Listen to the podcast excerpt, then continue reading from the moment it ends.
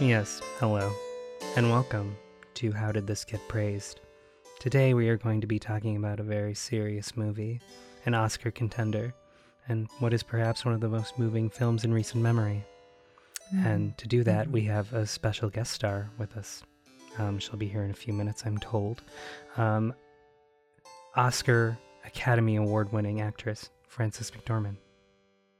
Yes, we are we are very excited to have Frances McDormand here uh, to talk about her her wonderful, groundbreaking film uh, Nomadland and its potential in this upcoming Oscar race. I would I would describe it as brave. I would describe it as vulnerable, and I would describe it as heart wrenching. What do you think, Yes. Daniela? Um, when I watched Nomadland, Mhm. um, I I felt like something was aroused within me to to to make change and to to see this community of people that I wasn't quite familiar with um tell their story. I was so deeply moved by that. But Mhm. but s- speaking of the story, um, Stefan, I don't think we should beat around the bush today. Let's No. just jump right in so we can uh, speak to Miss McDormand. And we want to So, get the uh, plot summary out of the way, I think, so we can get straight into the meat of this movie with Yes. Miss McDormand. So, uh, Stefan, what is Nomadland about? Well, Nomadland is about a young woman who travels into the heart of Las Vegas to follow her dreams of becoming a dancer. Um, and she gets taken advantage of, and she meets Molly, who will become her best friend. And she starts working at a strip club, and she dances her heart out. And through Molly, she gets into the stardust and sees the glamorous world behind the scenes of Goddess, which is at a big casino stage show. Stefan, Yeah. What? April Fool! You know how I know that you're gay? I am Iron Man. Say hello to my little friend! Adrian! Adrian! You know how I know that you're gay? Here's Johnny! worse than dog food. it is. I've had dog food. You have? Mm-hmm. Long time ago. Doggy chow. Oh, I used to love doggy chow. I used to love doggy chow too. Hey everybody, I'm Stefan Carlson and I'm here with my co-host. She used to love doggy chow. It's Danielle Mazio. Oh my god, I used to love Doggy Chow so much. Oh my god, me too. Oh my god, Oh my we God. should kiss about it. Hi um, everyone. Hi. We're not talking about Nomadland. no, silly. Frances McDormand isn't actually here. Silly. She's not going to Oh be here till next week. yeah. Um, no, we're talking about oh, such a great movie. Um, Yeah. Stefan, this is a very Mhm. special episode. What episode is this? It is. This is the episode, the special April Fool's edition that we like to call "How Did This Get Hate?" Oh, Hey. yeah.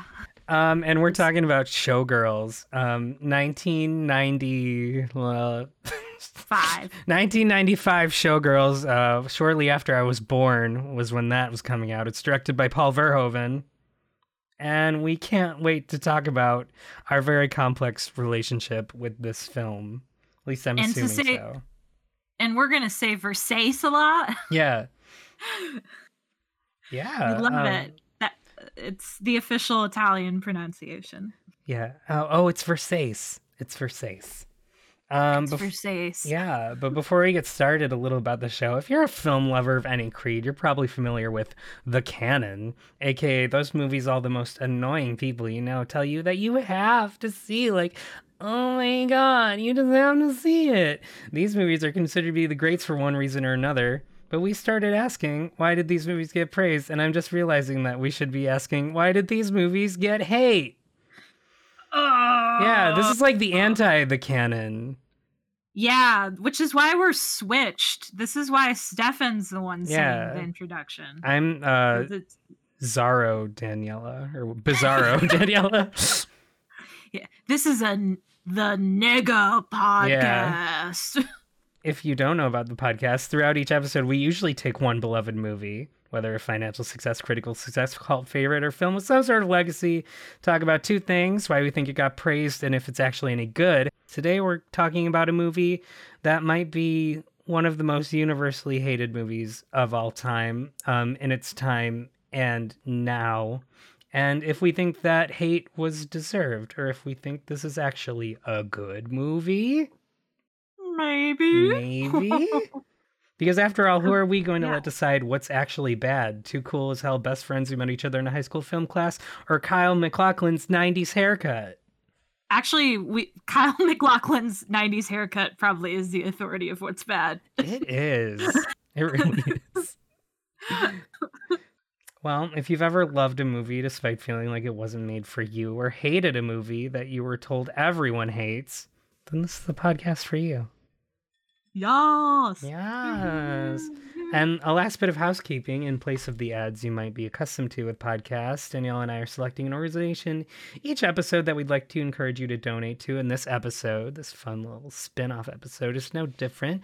This week, given the subject matter of the movie, the horrific tragedy that recently took place in Atlanta, and that April is Sexual Assault Awareness Month, we encourage you to support and donate to Red Canary Song, the only grassroots Chinese massage parlor worker coalition in the U.S. There are over 9,000 workplaces like these across the country with no political representation or access to labor rights or collective organizing. You can find more and donate by visiting redcanarysong.net. That is redcanarysong.net. Additionally, we'll donate $2 per listen up to a maximum of $50 to Red Canary Song and their work. Because also this episode's going to talk about uh Yes. sexual assault and violence. Um in a in a actually in a couple of movies because we'll be referring to um kind of the precursor to showgirls in this episode as well. Um and obviously uh or maybe not so obviously uh what has happened in atlanta uh is not shocking or uh new but has uh, shed a light on um, our relationship to sex workers, to uh, Asian American and Pacific Islander populations, um, the way that Asian women are sexualized and uh, to the point of objectification and violence. Um, and so, yeah, I we have actually had this episode planned for a while and did not know that uh you know we were going to be talking about uh sex workers and sexual violence around the time of, of this pretty horrific incident. So um please we're going to be talking about a pretty dumb movie and uh our our various feelings about it but um whether uh, it succeeds or not, this movie is part of a conversation of, about the violence that many sex workers face. Um, and we are in solidarity with sex workers everywhere. We want them to have access to uh, not worry about uh, police raids and, uh, you know, losing access to political representation and rights and healthcare and all of the things that any employed person should have. Sex work is work. Um, no matter how silly Paul Verhoeven makes it seem, sex work is work. So that's my little serious bit. Sorry. Um, but now let's let's get into the meat of Showgirls uh, with all of that and the, that content warning that will be addressing some sexual assault in here. Uh, all right, let's do it. Do it. Uh, we're talking about the 1995 erotic drama Showgirls by Paul Verhoeven. Yes.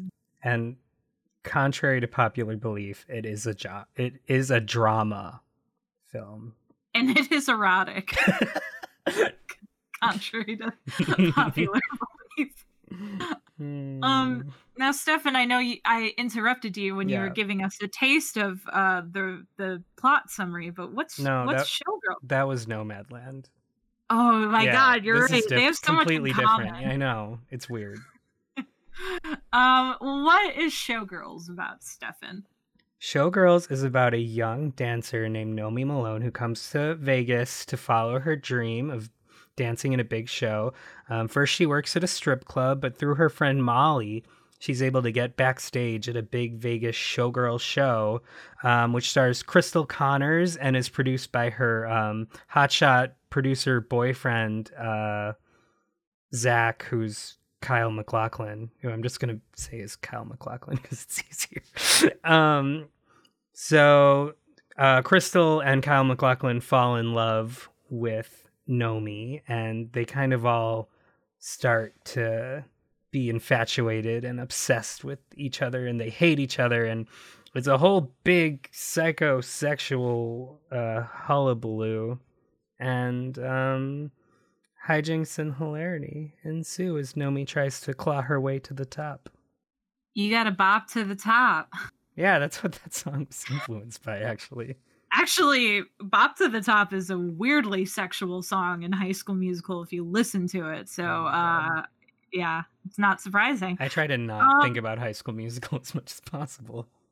That's offensive. As maybe one of the worst things you've ever said on the show. And that's true because this is how did this get hate the first episode. So, you know. You would play High School Musical songs just to torment me. Like sometimes when I was watching TV downstairs, she would take over the cast and start playing "You Are the Music in Me."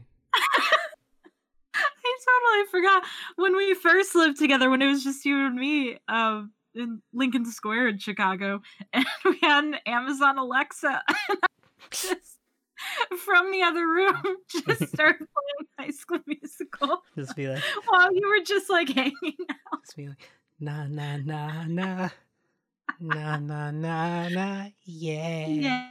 Yeah. Like, oh, Oh, that one time I that one time I danced for you and you hated it. Mm-hmm. the volume would be up to max at that point. Our neighbors would be calling the police, Stanley's like, what's going hiding on? Hiding in a corner, hiding in a box. So, before we get into our conversation on Yeah. Showgirls, what's up? How are you? Oh, I'm uh, I'm I'm pretty pretty good. I'm okay.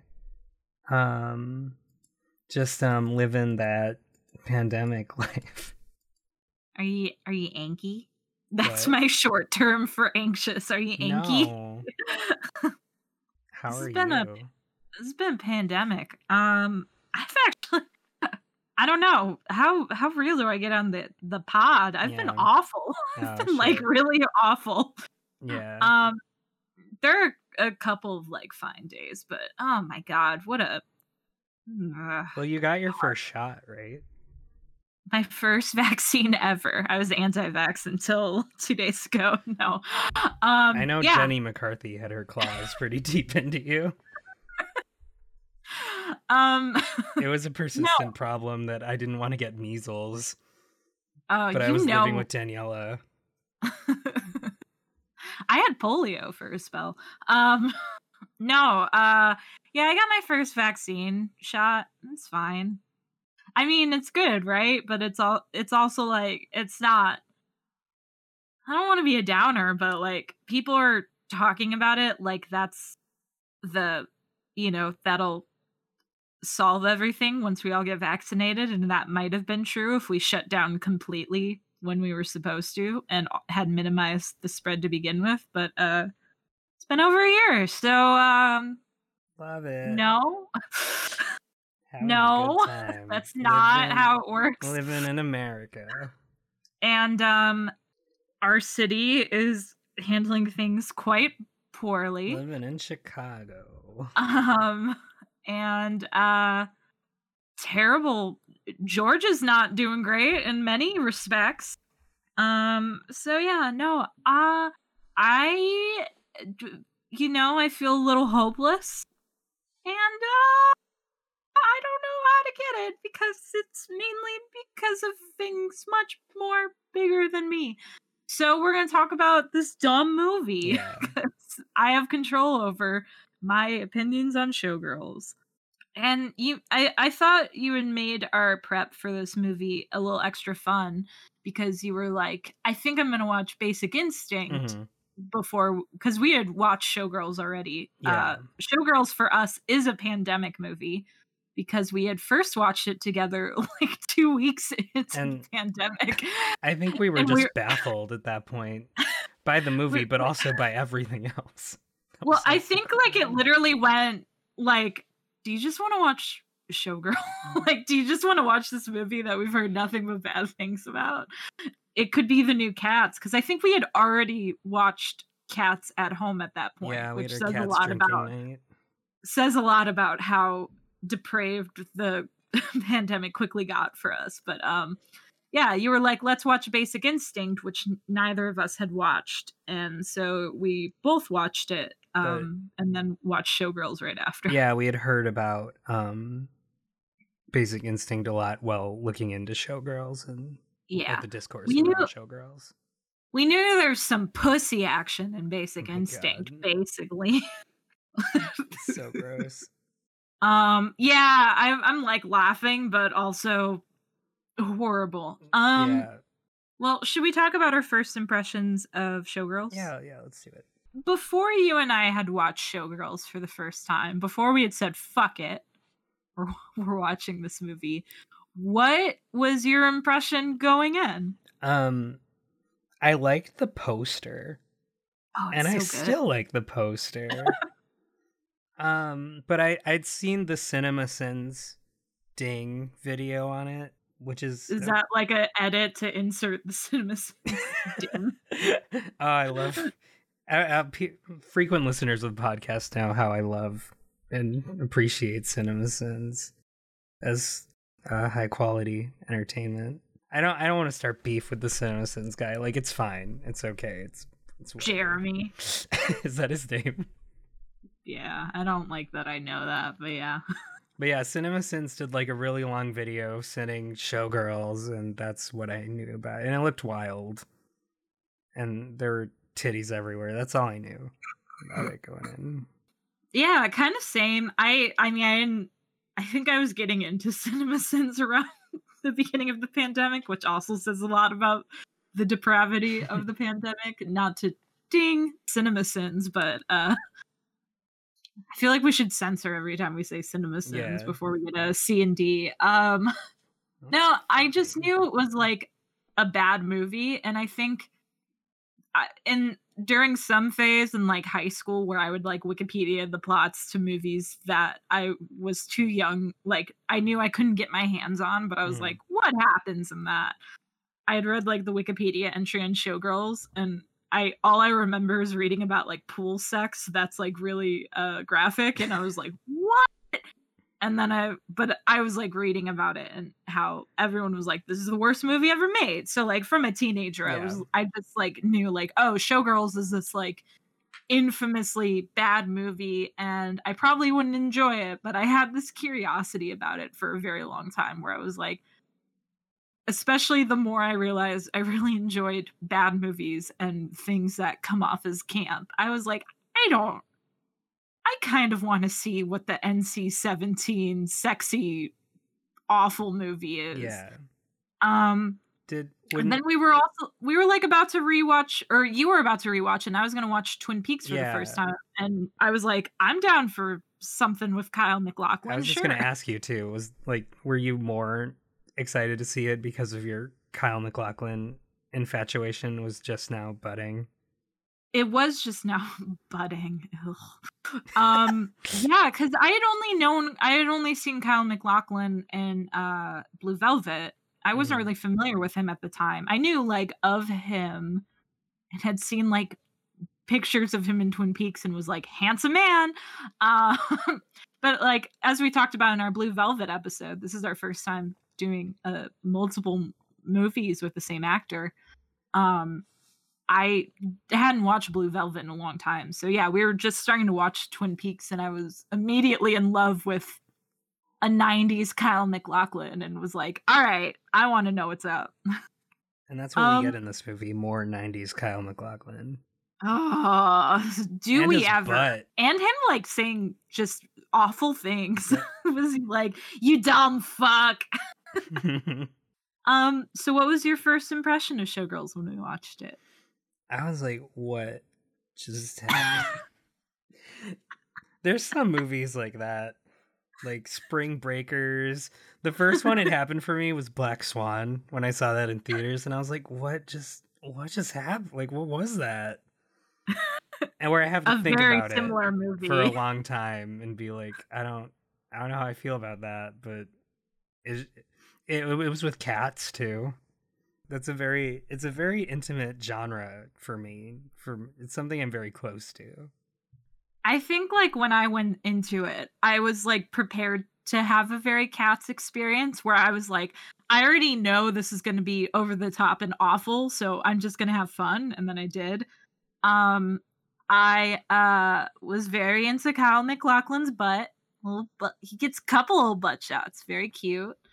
Um, and uh it was very silly and i i think we have to set the scene we also like chromecasted it but it was like on showtime at the time and there was no showtime app so you were chromecasting it from like a desktop screen Yeah, I was Chromecasting it from my desktop in the other room, Yeah. so the quality wasn't a hundred.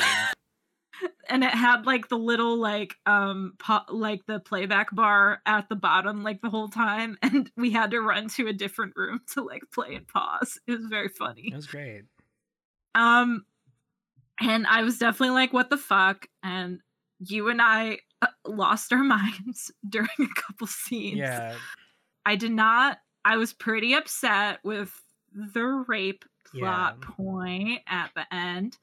Um, it, it's and- pretty egregious and awful and tasteless and even like deplorable it's like deplorable No, it's like unnecessarily It- violent. it feels and- evil and doesn't need to be in the movie at all and like slows the pace down whatever pace this movie has and just like why i can't think of anything but malice as to the reason why this scene is in this movie I do. or hackery or something like that. I do have I do have a suspicion of why it's in. I still don't think it's a great reason, but we can talk about it more later.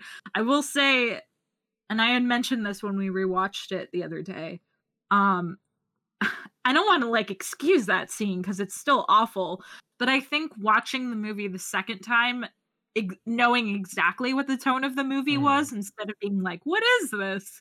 Um, the scene f- felt less violent because I already was going in being like every moment of this is going to feel like camp. Mhm. And so I was able to at least watch that scene through a camp lens. I don't was- think it It was faster it. too. The second yeah, time. but it, it made it it made it a, a little bit more um endurable. yeah, that first time through was just like, oh my god. It felt like it went on forever, Yeah. and I think I think it almost ruined the movie for me. But then, like, she gets back, she hitchhikes hikes back with the same guy from the beginning, and I was like, never mind, this movie's amazing. And she beats the shit out of Andrew Carver. yeah, like, ah, okay, okay, let's talk about the movie Yeah, yeah. because I can't. Um, Before we're already we, starting. yeah, get into it. Let's talk about the. You wanted to talk a little bit about the trivia. Yeah, let's get into the cold hard facts. Showgirls was released on September 22nd, 1995. I was a mere babe, almost exactly one month old. Wild. Um, little did I know, 20 years later, uh, 25 years later, I can't, I can do math. Um, this is Fight Club all over again. um, 25 years later, I would be consuming this great work of art. Um, so uh, this movie is distributed and was produced by one of the oldest film studios ever, a relic of old Hollywood, MGM Studios, Wow. the prestigious this prestigious company known for classic movie musicals Mhm. made Showgirls on a budget of around 40 million. It made 37.8 million. It lost money. not- I think Ter- that's not like hideous flop though. no, but I think is this the first I mean, this is why did this get hate, but is this the Mhm. first movie we've talked about that lost money? Potentially, yeah. Which would make sense because, Because it didn't yeah. it's not pan- praised. Um panned, panned, panned, panned, super panned. um so this movie was directed by Paul Verhoeven but not written by him. It was written by a man named uh, I'm going to pronounce his last name wrong. It's Hungarian. Uh his name is Joe Eszterhas. Um who uh they had worked together previously on in 1992 on uh the erotic thriller Basic Instinct. Joe Eszterhas also wrote the erotic thriller Sliver or s- something like that. Slither. Slither? Slither. Did Uh, in nine in 1993. So he had the idea for Showgirls when he was on vacation at his home in Maui, Hawaii. And then he had lunch in Beverly Hills and with Paul Verhoeven and Paul Verhoeven said that he had always loved big MGM musicals and wanted to make one. God. So Eszterhas was like, I have this idea. f- Um, I'm. I he wrote it down on a napkin, and he's like, "What if the setting was Las Vegas?" Um, so MGM picked up the idea, and Joe Eszterhas received a two million dollar advance to write the script, Wow. Making him at the time the highest paid screenwriter in all of Hollywood history. For showgirls. for showgirls. Oh my god. Verhoeven agreed to defer uh, 70% of his uh, $6 million director's fee, depending on if the film turned a profit. so he was willing to throw down for Showgirls. Mhm. Um, Paul Verhoeven, pretty notable director of the 80s. At this point, uh, he was really known for like the sci fi kind of corny action movies, Robocop and Total Recall, and then Basic Instinct, which was the last movie he had worked on before Showgirls. And wasn't really Basic Instinct wasn't received well either. At least No, by but it- it- critics. It did better, um, and it did really well at the box office Mhm. uh, because people were like ready to be horny. That's the, Um, the 90s and 80s, 90s. and adult adult dramas were really popular. So, you know, studios are like, "Oh, we're getting another erotic thriller from these two. Um they were like, "We're going to make this um very like bold and sexy." Uh so there was a controversy before the movie was even released uh, because of the amount of sex and nudity that were going to be in it. So it was rated NC 17, which is kind of rare for a theatrical release, Yeah. uh, for quote unquote nudity and erotic sexuality throughout, some graphic language, and sexual violence. Like even Um, even in at least in that time, um, if a movie got an NC seventeen, wouldn't it just be considered like dead on arrival?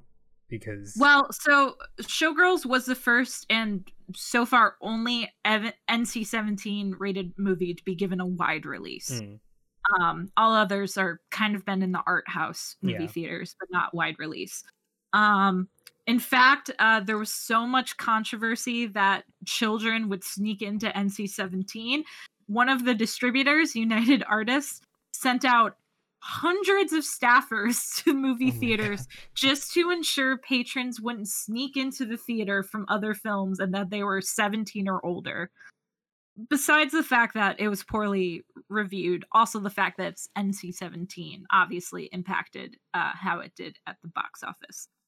There is an R rated cut uh, for rental Mhm. outlets that didn't carry NC 17 Mhm. films. It is three minutes shorter and removes some of the more graphic footage. But Paul Verhoeven gets away with a lot in this movie.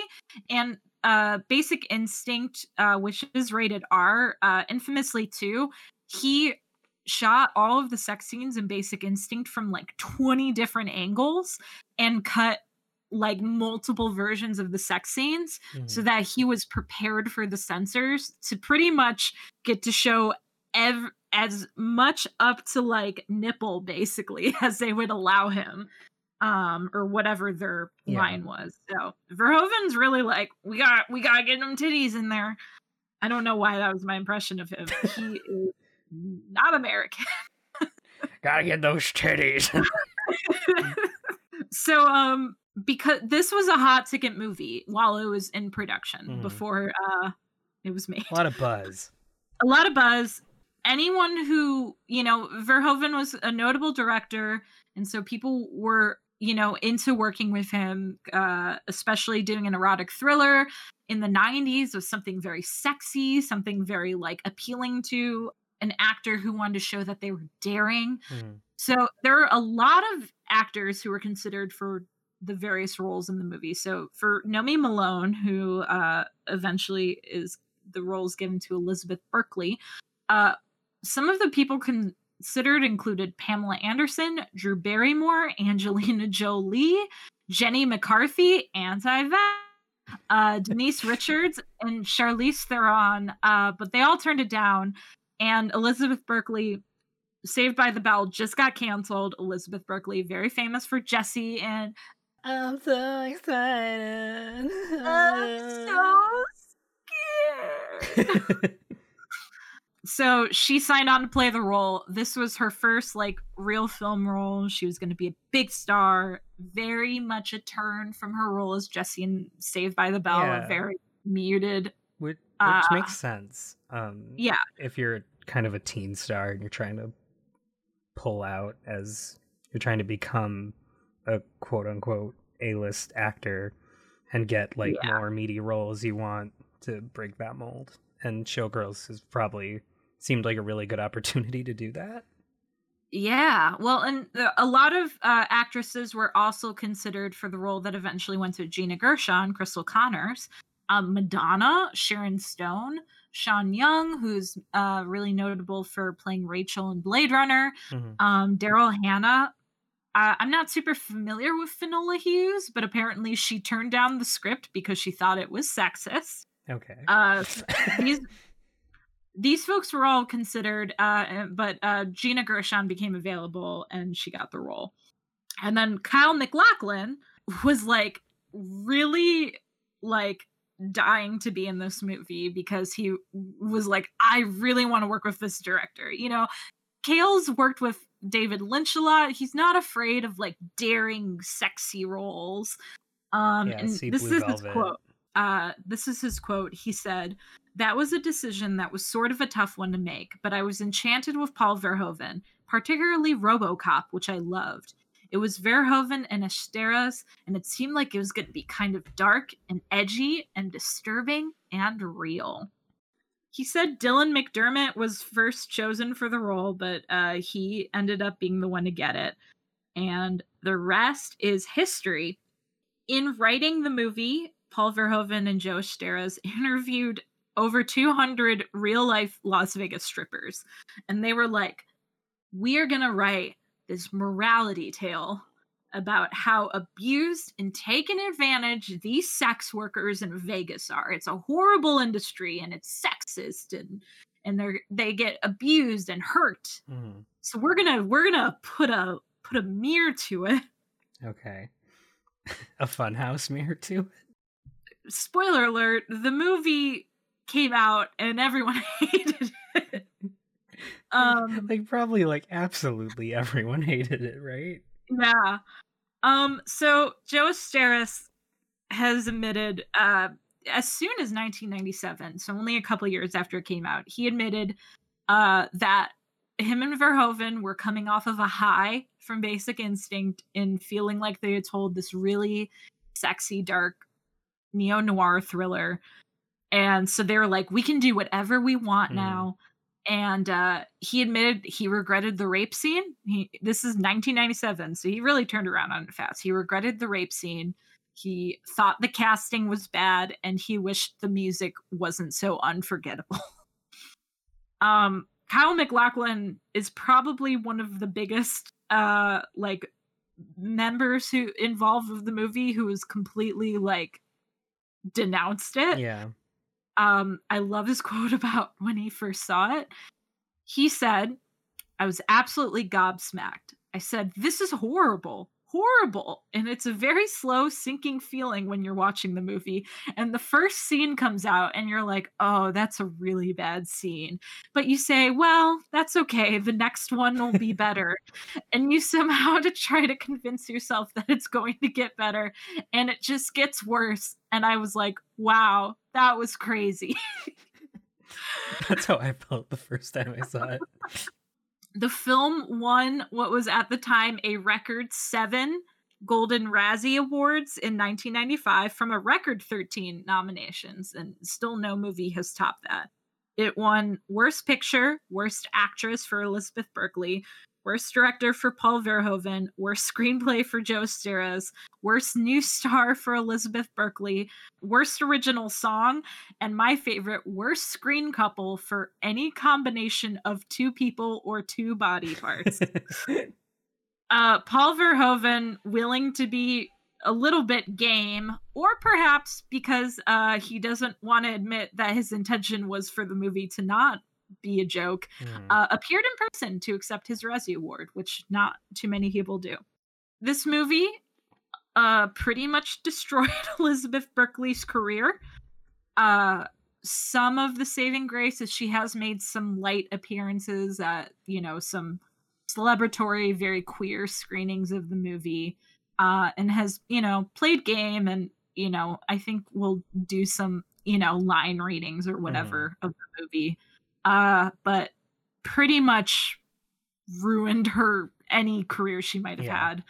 Um, even Kyle MacLachlan, who, you know, he was this is pretty shortly after Twin Peaks.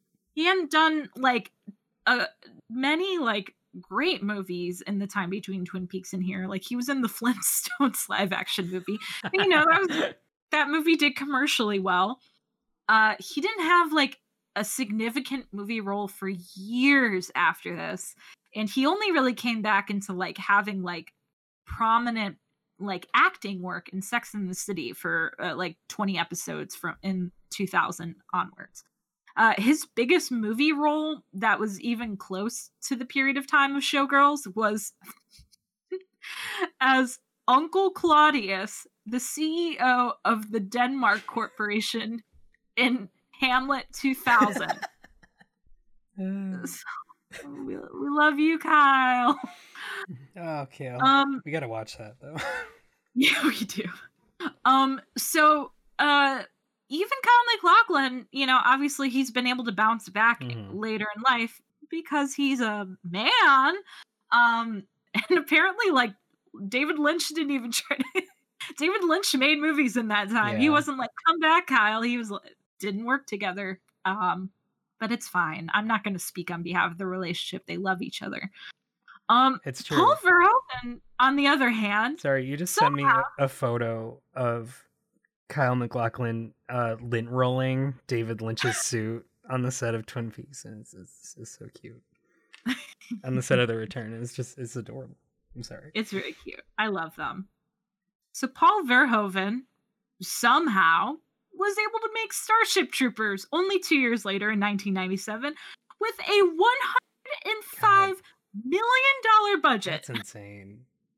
In 1997 too, that's a shitload of money. Yeah. And if you think about like production periods, like that's like no time at all. He like jumped right into another movie Yeah. with a huge budget. So nice for him, I guess. Everyone else, his career is destroyed. So uh the writer, Joe Eszterhas, didn't really write any notable movie after this either. Um Mhm.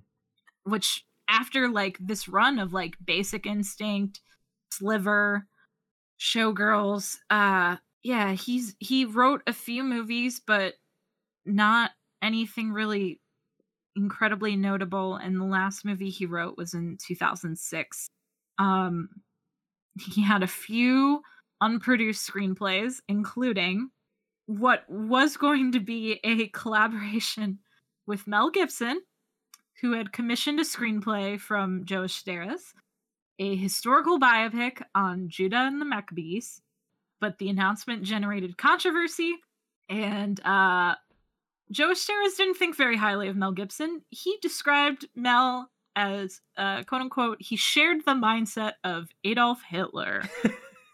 oh my god. Um, Is that the movie that would basically go on to become Passion of the Christ? No, because it was in 2011 that it was announced. Oh, okay. So, but in a 2012 interview, kind of following this controversy of this announced film, Andrew Goldman of the New York Times had said to Joe Eszterhas, he was like, the Passion of the Christ was widely considered anti Semitic. Then, during a 2006 arrest for drunken driving, he, you know, said those very anti Semitic things. Is he the right director? And Eszterhas's reply was uh, Adam Fogelson, Universal Pictures chairman, said to Gibson, Why do you want to do this story? Mel said, Because I think I should. Joe Eszterhas says, I liked that answer very much. So he he didn't think very highly of Mel Gibson, but he was still going to work on this movie with him until it was canceled. Yeah, good. Eszterhas thinks it's because of Gibson's violent outburst. Oh yeah. Gibson Gibson blamed a bad script. Joe Eszterhas later wrote a book about his experiences with Mel Gibson and anti-Semitism titled Heaven and Mel, wherein he portrays Gibson as a man fueled only by hatred, prone to violent outbursts. Among many damning statements, this is from Wikipedia, is Eszterhas's claim that while staying at Gibson's Costa Rican estate to work on the script, he became so afraid that he slept with a golf club in his hand. Fuck both of them. Yeah, well, and then it's it, then it's also interesting because uh Eszterhas himself found out in 1990 that his own father was being investigated by the US Department of Justice for writing anti-Semitic propaganda in Hungary around World War II. And uh, he refused further contact with his father, kind of rightfully, I think. yeah. But then he said he regretted it, saying, When my father was in a Hungarian old age home, the nurses kept calling and saying, He's dying and he needs to see you. Not going was a huge mistake. I've asked God to forgive me, but I don't think I'll be forgiven. Mm. My favorite is that in the Wikipedia page for him, it literally has that quote followed by Eszterhas is a Republican. Not seeing my Nazi father. Biggest regret.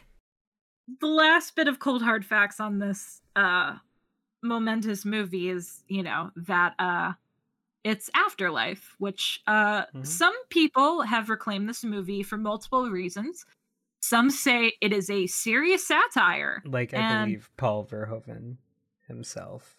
yeah because paul verhoeven well first first paul verhoeven said it was a critique Mhm. and then he started to lean more into it was meant to be a satire After kind it of got all of the yeah, everyone was like, "This is actually funny," and he was Yeah. like, "Yes, it's a it a satire."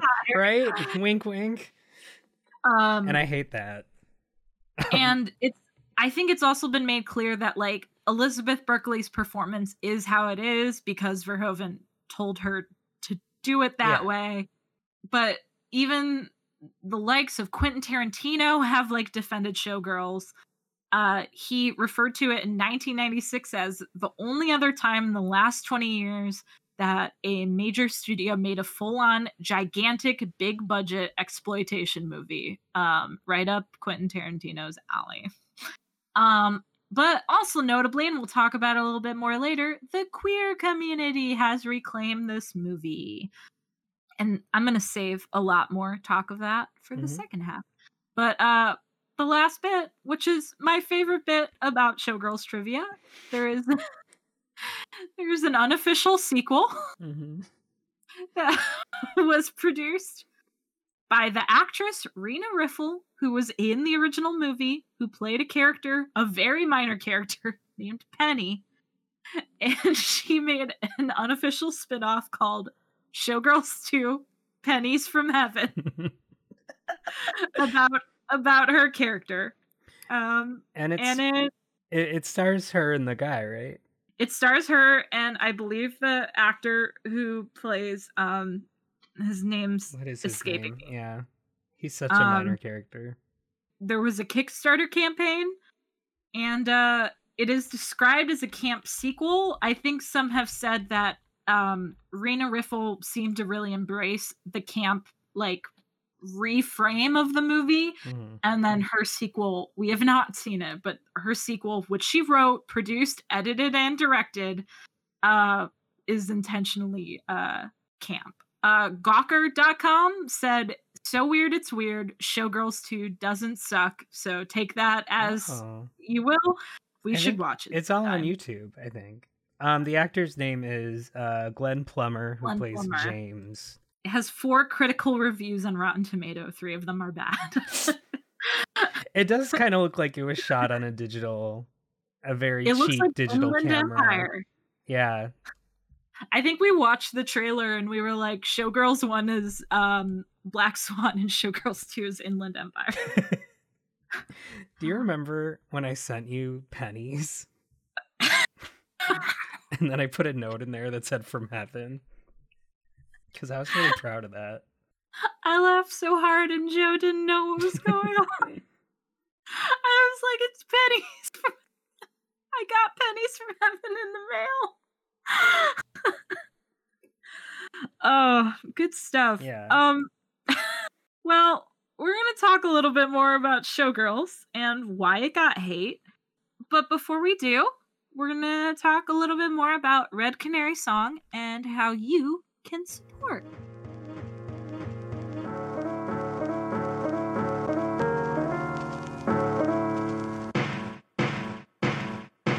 There are lots of ways to face the deep, disturbing violence women face, especially sex workers.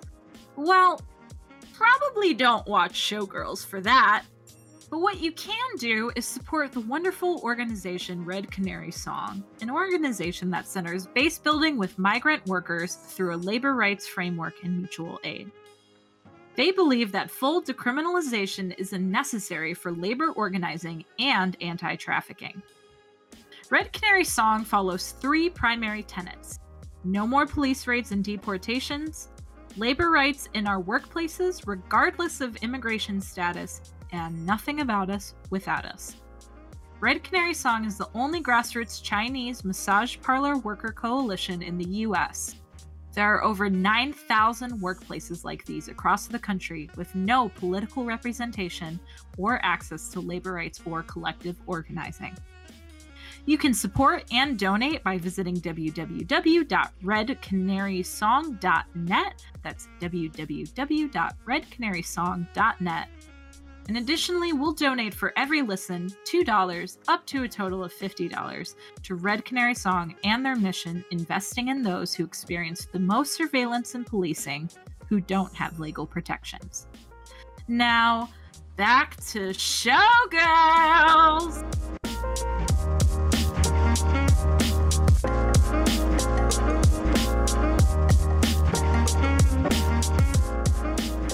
Okay, hello everybody. Welcome back to How Did This Get Hate, the special April Fool's edition of How Did This Get Praised. It's me, Stephanie, and I'm here with Daniela Connors. Uh, I'm Stefan Malone. I can't. And um, we're going to dance our way through this movie very um, provocatively. I'm gonna shimmy and jolt. Uh, mainly jolt. Oh, God. Okay, so let's talk about uh, Showgirls. And um, do we think Showgirls was universally panned when it came out? And now it's kind of having, it's not a renaissance, but it's like, um, as you said before in our trivia portion, Showgirls has been reclaimed kind of by the queer community as camp. Camp. I know you know a lot about camp in general, Um, That's that's an exaggeration. I wouldn't say a lot. but I've you're read you're interested in camp and know about more than I do about camp theory, I guess. So well, I've I've read I've read Once Upon a Time the what's kind of been considered like the uh touchstone definition of camp by Susan Sontag on her essay Notes on Camp. Hmm.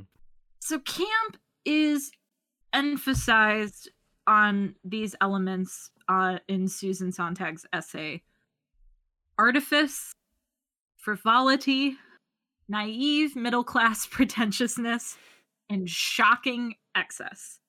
Uh, camp has also been associated with kitsch, um, Mhm. things that are cheesy or, you know, it, it's often associated with a queer aesthetic Yeah. because um, if you think of like drag queen culture, Yeah. that is often has a lot of overlap with camp. I was gonna would say take- when I think of camp, the first thing I think of is John Waters.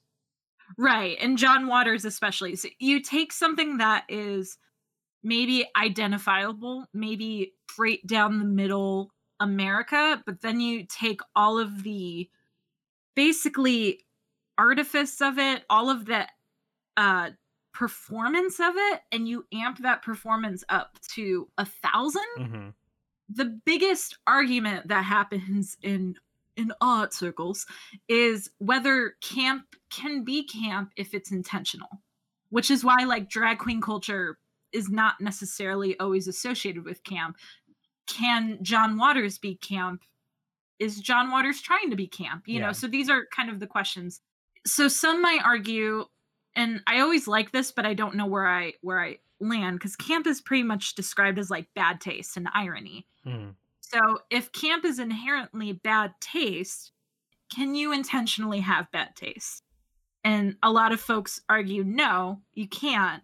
So something can only be camp when it happens unintentionally, when it is so bad, but it follows this artifice, this performance to the point of actually subverting Yeah, aesthetics Where it becomes transformative.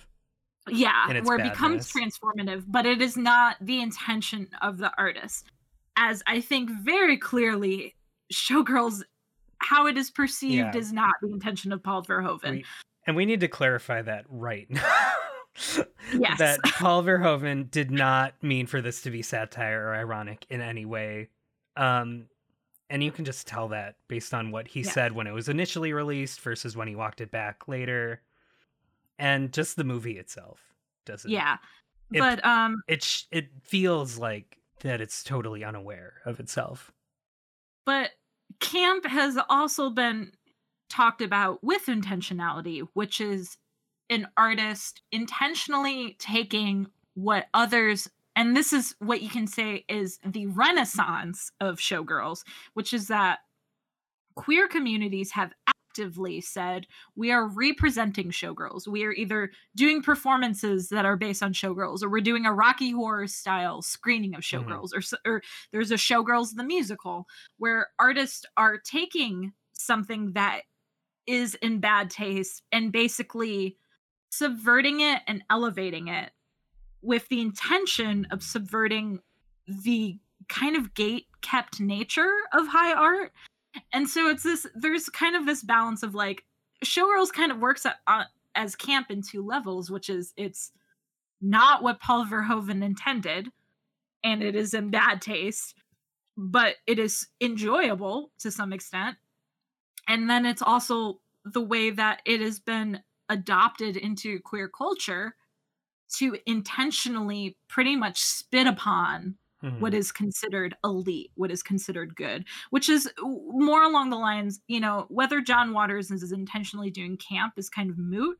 What he is intentionally doing is taking, you know, what is considered high art and sometimes literally taking a shit on it. Yeah. there are some parts of this movie that to me feel very competently done. Like some of the moments between some some of the way that it's shot, the cinematography, the set design is really over the top and interesting. Um do you think that if this movie were just totally awful, like if it didn't have such a professional veneer around it and didn't have all that Hollywood money and um production associated with it, would we just forget about this as trash? Like if it was made with the intentionality of basically being like a C movie or a B movie. Yeah.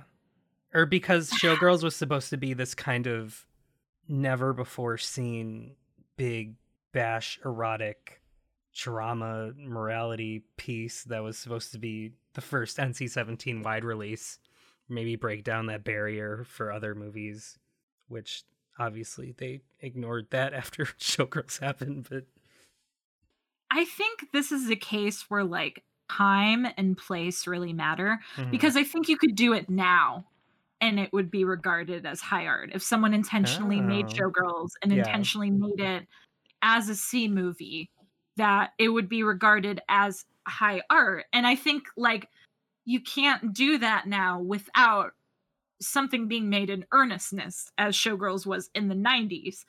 I think the other bit of this is, and this actually, I don't want to get too ahead of the basic instinct conversation, but Mhm. one of the controversies that was kind of around basic instinct was the fact that it came out kind of following the height of the AIDS epidemic Hmm. and the idea of this was a time where uh, America was kind of wanted to move into being sex repressed, right? Because we can't get AIDS, you know. yeah. And we also lost a whole generation of, you know, of queer people, of queer artists to AIDS from this time. I think if this was made, you know, to be camp, to be for a queer audience, I think it's part of a much different context in 1995 Hmm. than it is now. I don't really know what the impact would be, but I think part of what you have to consider is uh, that lost generation.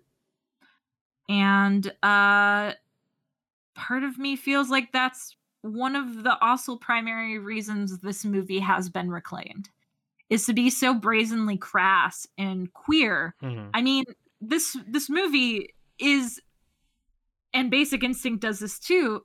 There are gay people. Yeah. They're gay, either or at least bisexual, you Mhm. know. Um and uh whether it's good representation The, or um, not the Cristal question. Connors, Nomi Malone, and Kyle MacLachlan kind of love triangle going on. Yeah. Is a really interesting dynamic, I think. And I think it's the strongest part of the movie. Yeah, and also the most problematic. uh, well, not the most. The, Yeah, yeah, yeah. close. But, um, and so I don't know. I just think you have to think of like what the actual 1995 queer context even is, and I think that alters whether you can make something with the intentionality that it is queer, that it Mhm. is spitting upon high art. Well, and whether Paul Verhoeven meant for the aesthetic of camp, probably not. But No. do I think Paul Verhoeven as a director is very much anti the especially as a non-American making American, you know, movies for an American audience is Mhm. he kind of creating anarchy against the high art American film scene? Yeah. Yeah, I think he kind of doesn't give a shit. Like, obvi- and obviously, in him pushing the boundaries of the ratings so much. So it's interesting. All of this is like, it treads a very fine line of like this conversation of like, can it be made? I mean, certainly it wouldn't have been given the budget, it wouldn't have attracted, you know, Elizabeth Berkley and Kyle MacLachlan and MGM if you're saying, oh, yeah, I'm going to make this really campy queer movie that's not about the Flintstones. But you you did bring up um a good point there about this movie being gay gay as hell. Um and even in the 90s too it was pretty Well, I was I was to say we see movies kind of like this now. Like we talk about how this movie and Black Swan are have some similar things and ideas going on. such such strange similarities. It- it really between this movie and- there's like kind of an obsession, love, hate thing, love triangle thing going on. And Do I want to be her? Do I want to be in her? yeah, but that movie won Oscars. And so, and is regarded as one of Darren Aronofsky's best films. Um, and one of Natalie Portman's best performances. Whereas the protagonist of Showgirls was instead of being put up on a pedestal and got awards, she was torn down Oh. and cast aside. I think that Black Swan's kind of regarded as camp too, in a way. Right? Well, uh, just the camp tendencies to be dramatic and over the top. I have a question in regards to that, but I don't know if I should ask that now or hold off. Okay. Um, but I just find it interesting that um, Natalie Portman was praised so highly, and Elizabeth Berkley, who gives, who kind of puts the same amount of energy and enthusiasm into the role, with just clearly bad directing. Like, I don't think after you watch this movie you can say that Elizabeth Berkley is a bad actress. No, she's really trying. Yeah. She's not given a lot to work with. but that it's Verhoeven's direction, which ultimately is like you're the fucking director, like you know how the shot's gonna look, and It's you, his direction and the writing. Like she she's just given awful things to work with. and the writing and direction are actually um in conflict a lot of the time. Like when she's at the scene with Molly where she first meets her and she's eating the fries, and she says something like. Like it's like I don't know what I'm gonna do, or she's really upset, and then she just like fucking throws the fries everywhere.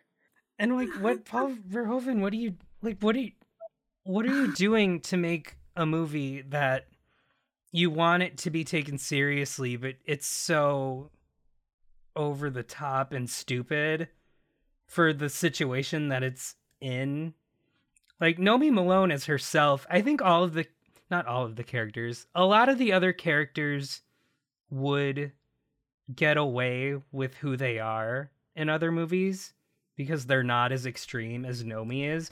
But Nomi's character is like all over the place and very it's everything she does is very expressive to like the nth degree where ev- all of her moments are loud and all of her gestures and her dancing is what how would i describe it? Like Um aggressive. yeah aggressive. Everything she does is aggressive and you know she's apparent she's the movie's one of its main conceits is that she's this amazing dancer. And everyone is so awed and seduced by her dancing. But like as a viewer you can't accept that because you see her dancing and you're like that is not good dancing. Like what is she Well, doing?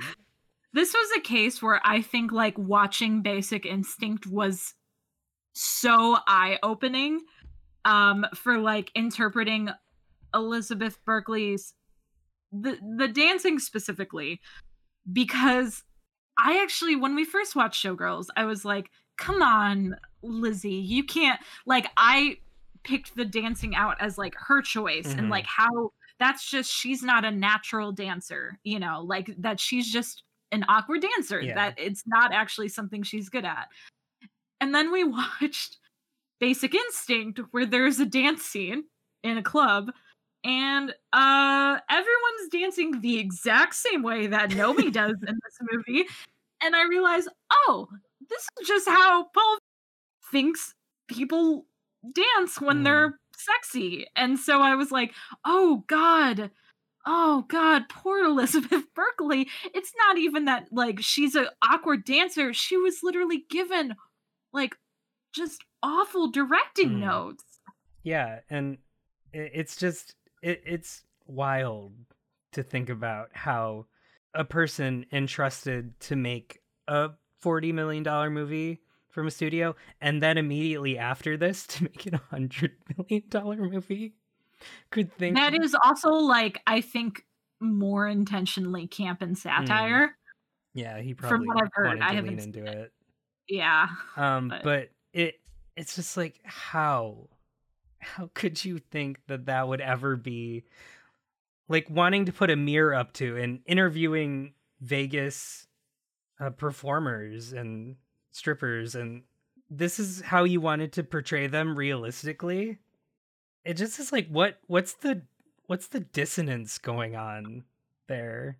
You can't really trust anything verhoeven says about it because now he's playing into that it was supposed to be ironic the whole time Well, and we've seen because and we've seen in some interviews that he'll like go to some of the like queer screenings of showgirls where they're actively making fun of it Mhm. and then he'll do a q&a where he's like well actually i i, I wanted to make sure that it was uh you know i thought this was a dark and daring portrayal. And he'll like push back. He's like well no that that wasn't funny. She is she is being brutalized by the american capitalist system.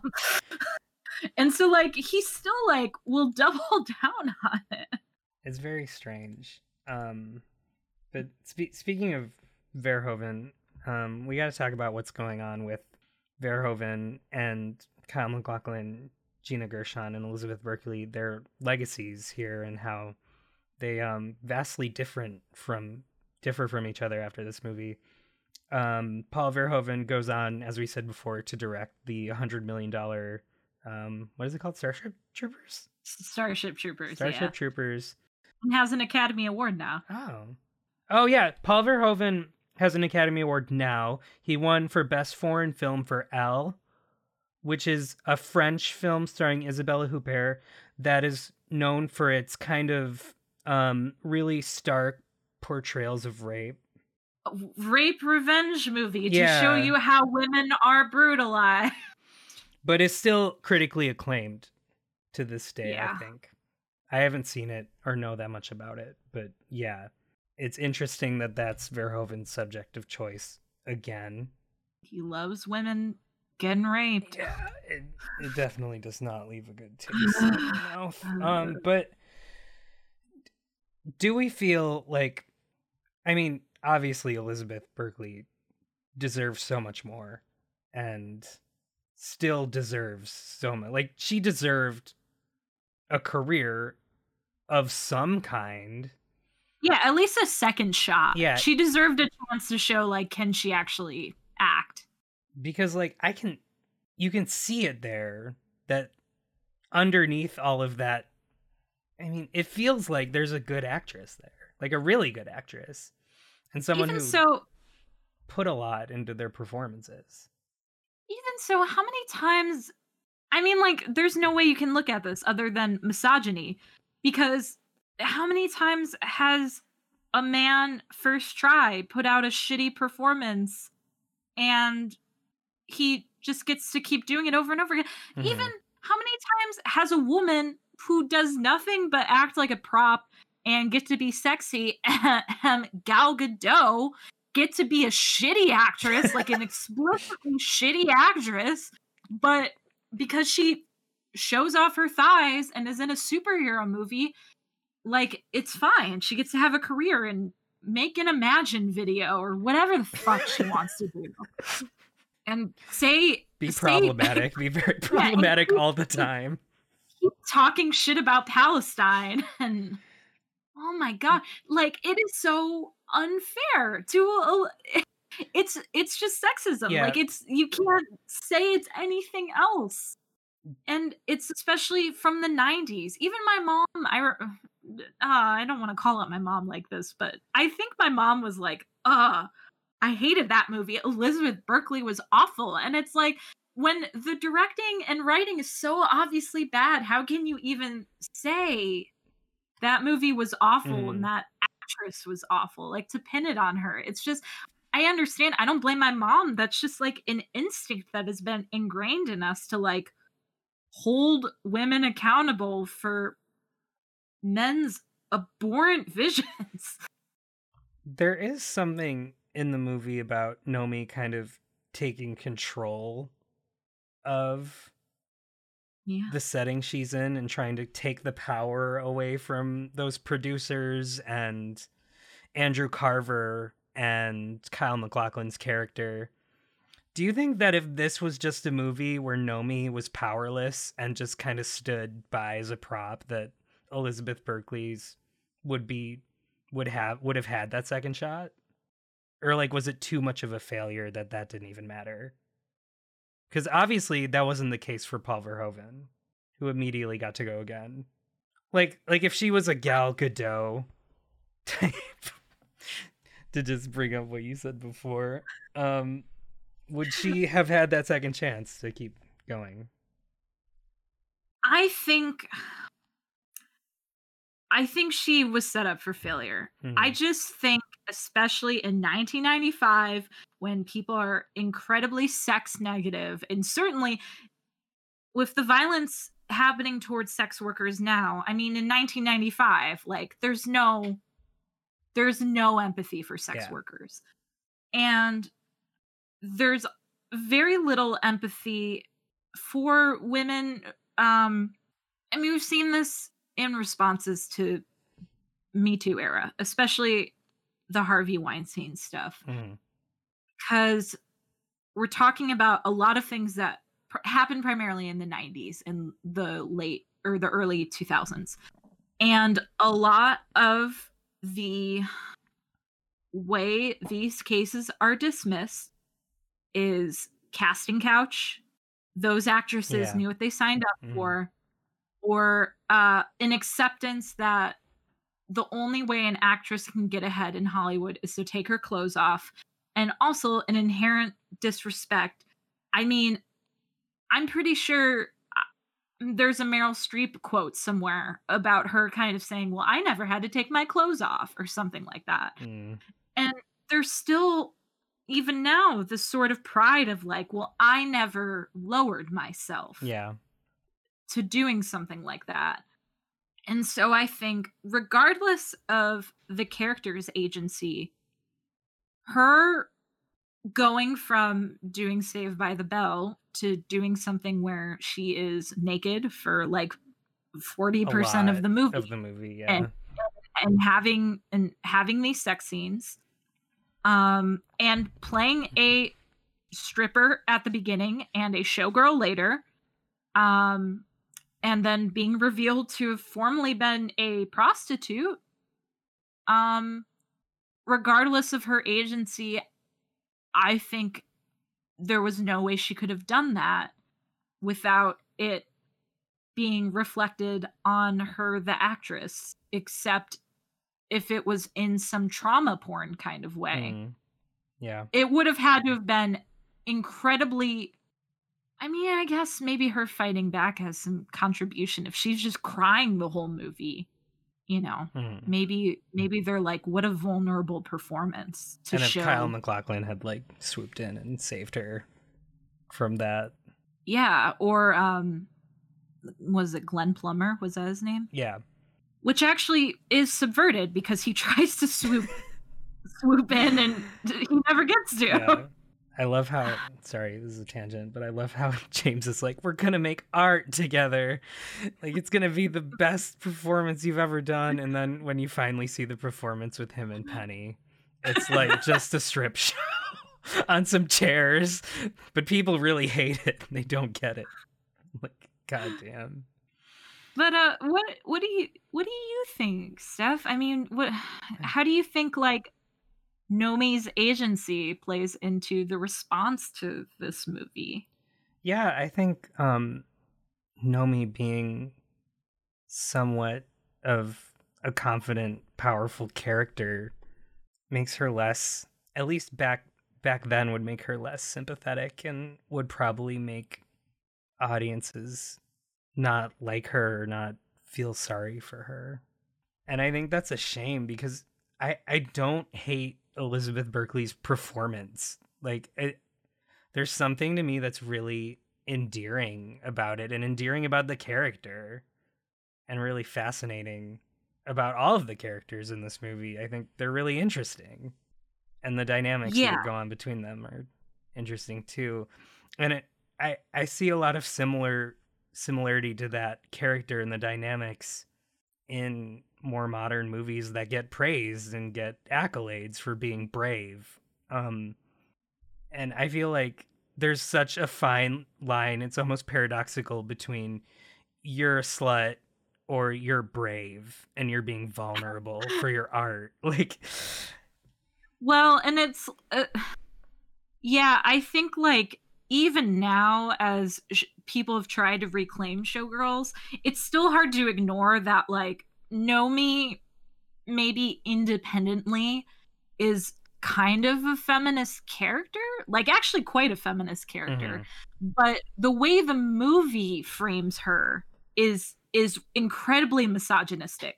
And so like she is still in a misogynist like we're watching her through a sexist male gaze, but she herself is like she's not afraid to fight back. She's not afraid to be like, I'm not having sex with you. She's not afraid to say, just because I'm a sex worker or I've been a sex worker doesn't mean it should change who I am now, you Mhm. know? And it's like maybe if this movie was made now and like made by a woman, the the the way in which we look at her would be different, but this movie is really misogynistic still and like doesn't even try to tell us it reinforces that she's kind of right to want to run away from her past Yeah. not like oh That she wants to make herself better. yeah And it's like yes she is noble to try to rise above it Mhm. and we should sympathize for her for having survived these lowly this lowly world of being a hooker and then being a stripper and it's like tho- she's just making money man just trying to make a living But even Um, even that that brings up an interesting point that she wants to kind of escape that by going to this Vegas show when Cristal Connors does say at one point that you know we're all the same. We all just take off our clothes and they give us the check. So is that the movie? Is that the movie now bringing showgirls into it, or is that the movie kind of trying to take a stand for sex workers? Well, I think it's not necessarily taking a stand for sex workers, but I think it's trying to say uh it doesn't matter how much it's your art form, they're going to reduce you to tits. Hmm. I think it's it, I think there's like some valid Which is what the movie commentary- does. I know, I know. Just uh Paul Verhoeven's like we must show as much as possible so that you understand the gravity Yeah. of okay, Tits. Paul. um i i want to can we talk about this in relationship to basic instinct because Yeah, yeah. i want to talk about the difference in nomi's legacy as a character versus um sharon stone's character in basic instinct because they're both women who uh are coded bisexual who use sex to get what they want but in basic instinct sharon stone's character is coded as the villain Mm. and in showgirls nomi is the hero and uh people love sharon stone's character and they, do. did not like And they love her performance. Even in the critical reviews, one of the only things that was praised about the movie is Sharon Stone's performance. So I I and you've been leading the conversation a little bit, but I want to hear more of your thoughts. Yeah. Um do you like talk a little bit about um Basic Instinct and like why you wanted to watch Basic Instinct ahead of this and what how there's a lot of shared themes, how you feel these movies relate to each other, I guess. Yeah, um well, I wanted to watch Basic Instinct because um it was mentioned in the documentary we watched about uh showgirls and kind of the reclaiming of showgirls. Uh it's called You Don't Nomi, but Know Me is is spelled uh, Know Me like Nomi's name by uh, Jeffrey McHale that's streaming on YouTube right now. Um highly recommend that documentary if you're into showgirls at all and want to learn more about that. Um but Basic Instinct, I was not a fan of. One thing is it Michael Douglas? Yeah. Michael Douglas is in it. He does not have a cute butt like Kyle No. MacLachlan.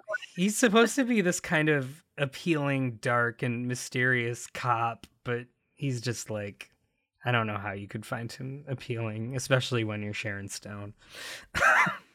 Awful, and he's just awful from the beginning. Yeah. He's not sympathetic at all. So that was a weird choice. Um the the thing that I most wanted to see was that iconic scene um where they're the police are interviewing um Sharon Stone's character and she uncrosses her legs for a second, and you can see something. Um, she's not wearing any underwear. And the reason I wanted to see this scene in relation to Showgirls was because they talked about it in the documentary that Sharon Stone wasn't aware that you'd be able to see part of her genitalia. And Paul Verhoeven told her that they wouldn't be able to see it. The reason you have to do it without underwear is because the light is catching on your underwear weird, and we don't want that. And then Sharon Stone didn't know that it was going to be in the film until she was at a public screening with like agents and uh, studio people and got so mad at Paul Verhoeven and like wanted to I believe at first she wanted to get it cut out and her agent told her that yeah there's no way they'll be able to put that in the movie. Um but Sharon Stone interestingly decides to not have it be cut out and she states in interviews that she was like if I was directing the film and I got that shot like how could I not use that shot which It's- feels really deeply problematic Well, and I get what she means, and Mhm. I this do is not an, this is not an episode on Basic Instinct. If that shot was received consensually, which by the way, Paul Verhoeven has said that Sharon Stone is lying about this encounter or must be misremembering it. okay. and that she knew about it and was totally fine with it. And it wasn't until her agent had concerns about her doing that sort of nudity that she turned around and did a complete 180 on him. Yeah, noted liar Paul says. But um if he had gotten that consensually, that's my favorite scene in the movie. yeah, Like there is so much there in just a scene, and unfortunately, I think only in that scene about how um her character is using her sexuality Mhm. as a weapon, not as a lure, yeah, but basically as a distraction tool. That it's basically like, and what the movie could be about is how men hate women so much, not because they want them, but because they can't have them. When Mhm. they see a woman who they can't have, it makes them so angry to the point of like violence, of retaliation. And the idea that she's weaponizing that, weaponizing that she knows that instead of asking her the line of questioning, instead they're just going to think about fucking her Yeah. the whole scene. That's really interesting. Mhm. And the way she's in control, I mean, Sharon Stone's performance in that movie is wonderful. yeah, it's really good. But it wasn't It wasn't consensual. consensual, and that just you can't do that.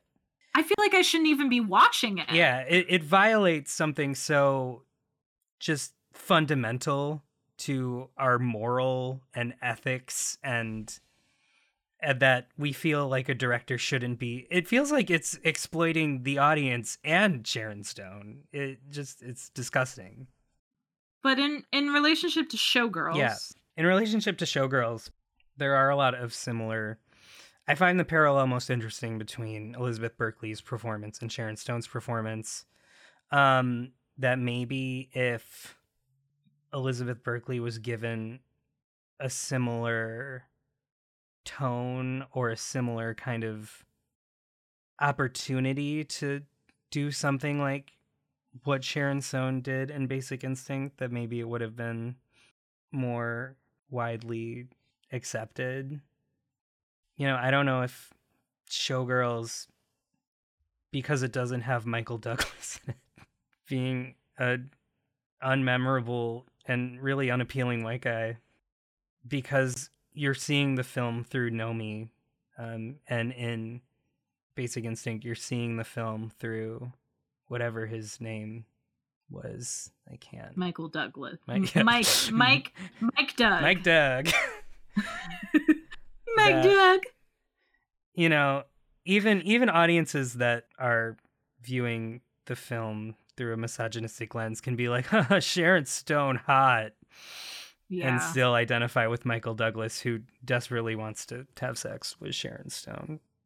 Well, and I just like wonder how much audiences like you have to imagine audiences who were really into Basic Instinct came into Showgirls wanting wanting that. more of that, wanting, wanting more NC seventeen basic instinct. yeah, and wanted like more of like sex lady bad, gay bad, evil, mischievous. not gay. The choreographer. the best character in Showgirls. It's true. um yeah that like bisexual women sneaky Yeah, you know? Roxy, evil murderer.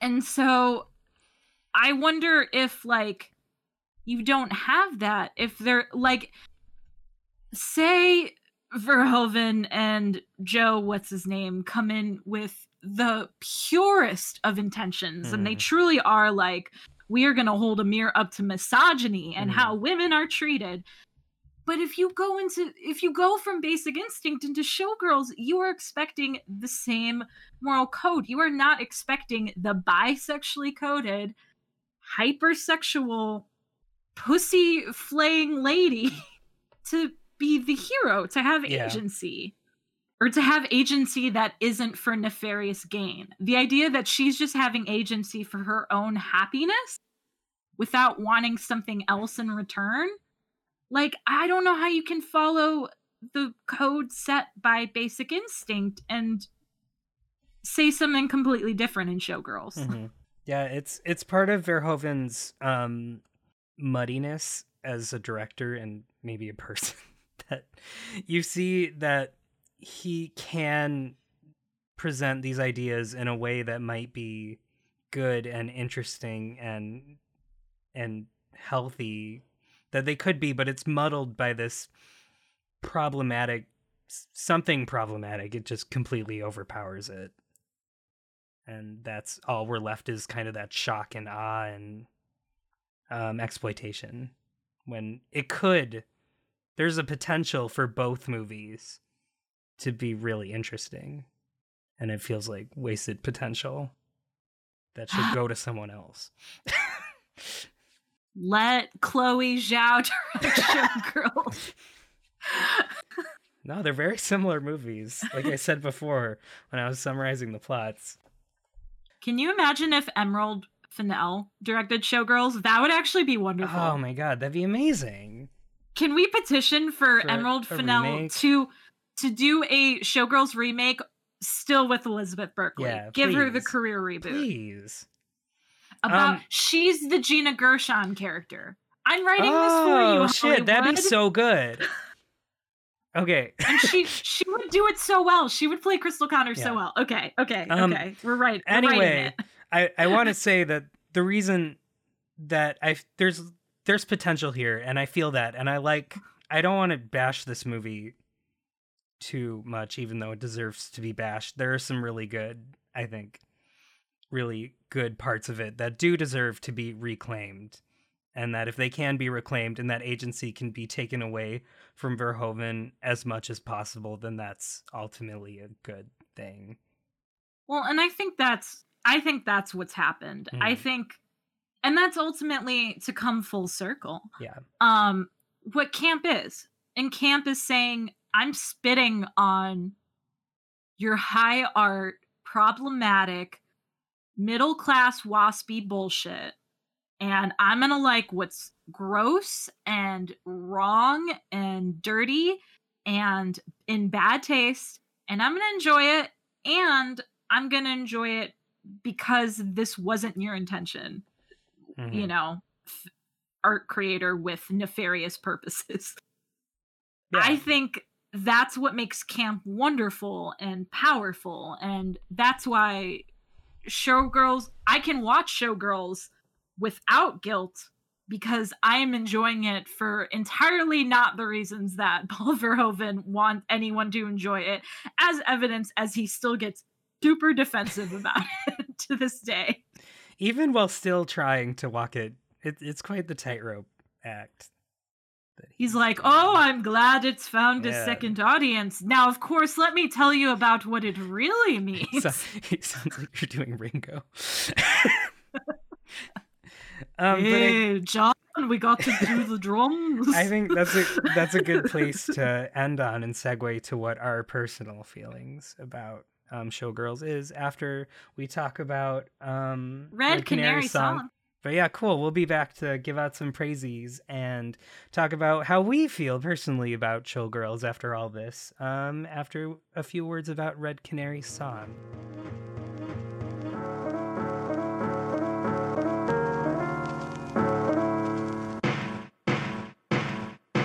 There are lots of ways to face the deep, disturbing violence women face, especially sex workers, but, uh, well, probably don't watch Showgirls for that. And maybe don't watch Showgirls too, we don't know. But um, what you can do is support the wonderful organization Red Canary Song, an organization that centers base building with migrant workers through a labor's rights framework and mutual aid. They believe that full decriminalization is necessary for labor, labor organizing and anti trafficking. Red Canary Song follows three primary tenets no more police raids and deportations, labor rights in our workplaces, regardless of immigration status, and nothing about us without us. Red Canary Song is the only grassroots Chinese massage parlor worker coalition in the US.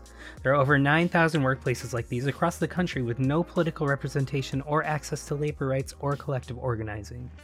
You can support and donate by visiting www.redcanarysong.net. Again, that is www.redcanarysong.net. Additionally, we'll donate for every listen $2 up to a total of $50 to Red Canary Song and their mission investing in those who experience the most surveillance and policing and who don't have legal protections. Now, uh, let's get back to the show with the girls. The showgirls. Yeah.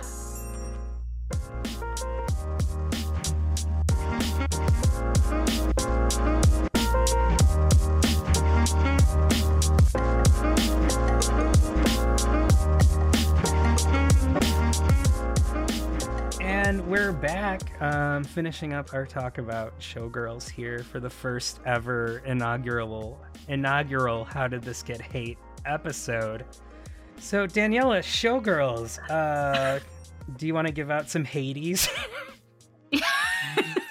Sorry, we Yeah. just came up with that in the break, and it was uh, revelation. Hades. Hey, not to be confused with Hades, um, Yeah. Lord of the No, Underworld. uh, hard T there, hard T in Hades. Um, so Hades, um, you don't know how it knows how it works on the show. Usually we give out praises for a how much we think um, a movie got praised in its time and how much praise we think it deserves uh, now. Um, so of course we're reversing it now with how much hate do we think it got and how much hate do we think it deserves? Deserves. Um, yeah. Um, so Daniela, um, why did people hate Showgirls? Um, what do we hate about it? What do we like about it? And is it worthy of hate? um, people hated Showgirls because it's bad. It's not a good movie. I'm not even gonna pretend it's a good movie. It's it's not well made. Um, besides the cinematography, cinematography and sets are great. That's where all the budget went, obviously.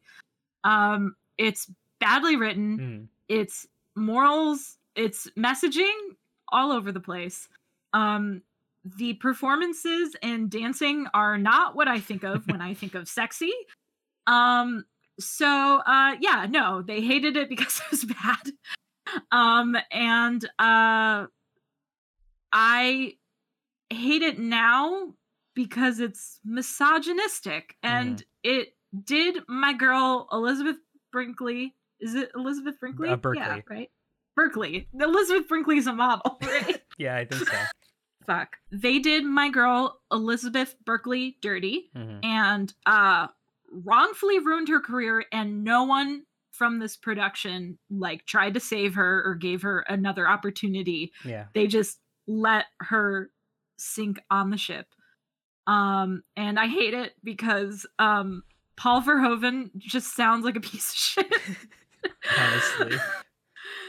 um who uh is trying to speak for women uh but does not respect women and ah i hate that Yeah. is there another is there a third question Um, I think you pretty much answered it. Is it worthy of hate? Oh, is it worthy of hate? Yeah. I mean, if you're gonna hate Paul Verhoeven for it, yeah. Okay. Paul Verhoeven's worthy of hate. Yes.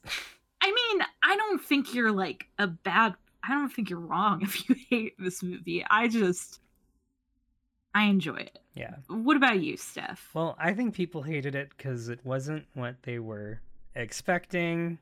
Um, it's all over the place and hard to understand. Um, and feels a bit like cats in that regard. Um, I I didn't I don't like it because it's very exploitative. Um, the rape scene is awful, and I think one of the darkest moments of cinema I can remember. Can Can I say really quick? There is also a rape scene in Basic Instinct, and it is Yeah. at, at least at least in Showgirls, And they just- they're like They're like, oh, that was a violent crime. this is bad. He get bad stuff. They're kind of like they're just like ambivalent whatever. about it. It happened. Yeah. I'm not even sure if Basic Instinct. I totally forgot about it too. I don't. I'm not even sure if Basic Instinct codes it as rape. No, like if the movie they just code it as part of the is. relationship. Yeah, if they're like, oh, he's morally ambivalent, Mhm. as opposed to like he's bad. Look at how He's meeting Sharon bad Stone has person. awakened him. Yeah, and and maybe uh, what's her name isn't so good herself. yeah, it's really harmful. Um, so the fact that there's a rape in that movie, and then there's a just horrible rape scene that doesn't need to happen in Showgirls to motivate the character to be good, and then there's a whole other movie he's made about a woman who is raped getting revenge that I'm pretty sure just shows you everything also. I just I fuck that. Fuck him. Fuck you, man. If you're listening, Paul Verhoeven, which I bet you do, I bet you listen to anything about Showgirls because you want to prove to the world that this is your magnum opus and no one understood it. Fuck you, man. Fuck you. Yeah, um, ditto. yes, that's why I think it's worthy of hate. As Daniela said, Paul Verhoeven Sorry. seems pretty worthy to- of no, it's fine. seems pretty worthy of hate. Is just a bad person who should not be given so much influence and should definitely not have won an Oscar. Academy.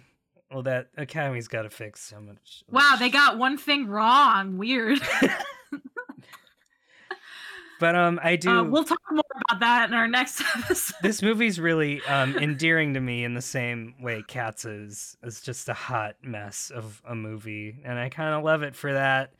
And I love uh, the. I think Gina Gershon and Elizabeth Berkley are really good together, and I think um, Elizabeth Berkley got a really bad rap. They should have been. out of They all should have been gayer. It, it's pretty gay, but yeah, it could have been gayer. Could have been. They should have just let him. F- if if I she's do- gonna flail in the tub with Yeah. Kyle She MacLachlan. should flail in the tub with Cristal Connors too. It's Yeah. NC seventeen. You should have just went for it. Ugh. Um, yeah, I love something of a hot mess, in this a hot mess for sure. Daniela, let's get to the Hades. We got some butt dicks to give out. So, um, out of five butt dicks for the hate you think it got, what would you give it? Um. Uh. Five. Yeah. five butt Okay. dicks. And then, um, how much hate do you think it actually deserves uh, out of five butt dicks? I think three. I think Mhm. people need to lighten up. It's Yeah. not like a scourge on cinema. And maybe if I was alive, well, I was alive. I was one month old. Um, if I, I was alive and sentient.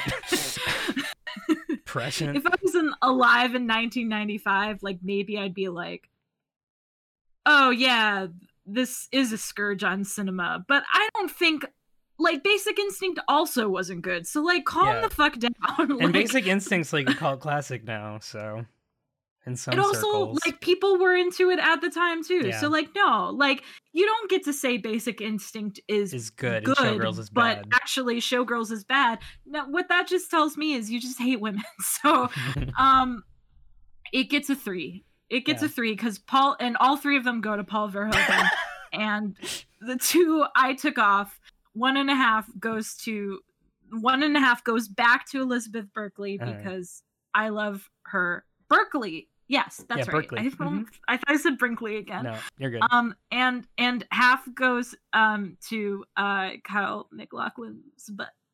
okay. Kyle, if you're listening, as I know you do, to all showgirls Oh, yeah. material. Kyle McLaughlin loves reminiscing about showgirls. Um, also listen to our blue blue velvet episode where I Also also, talk about- talk about your butt.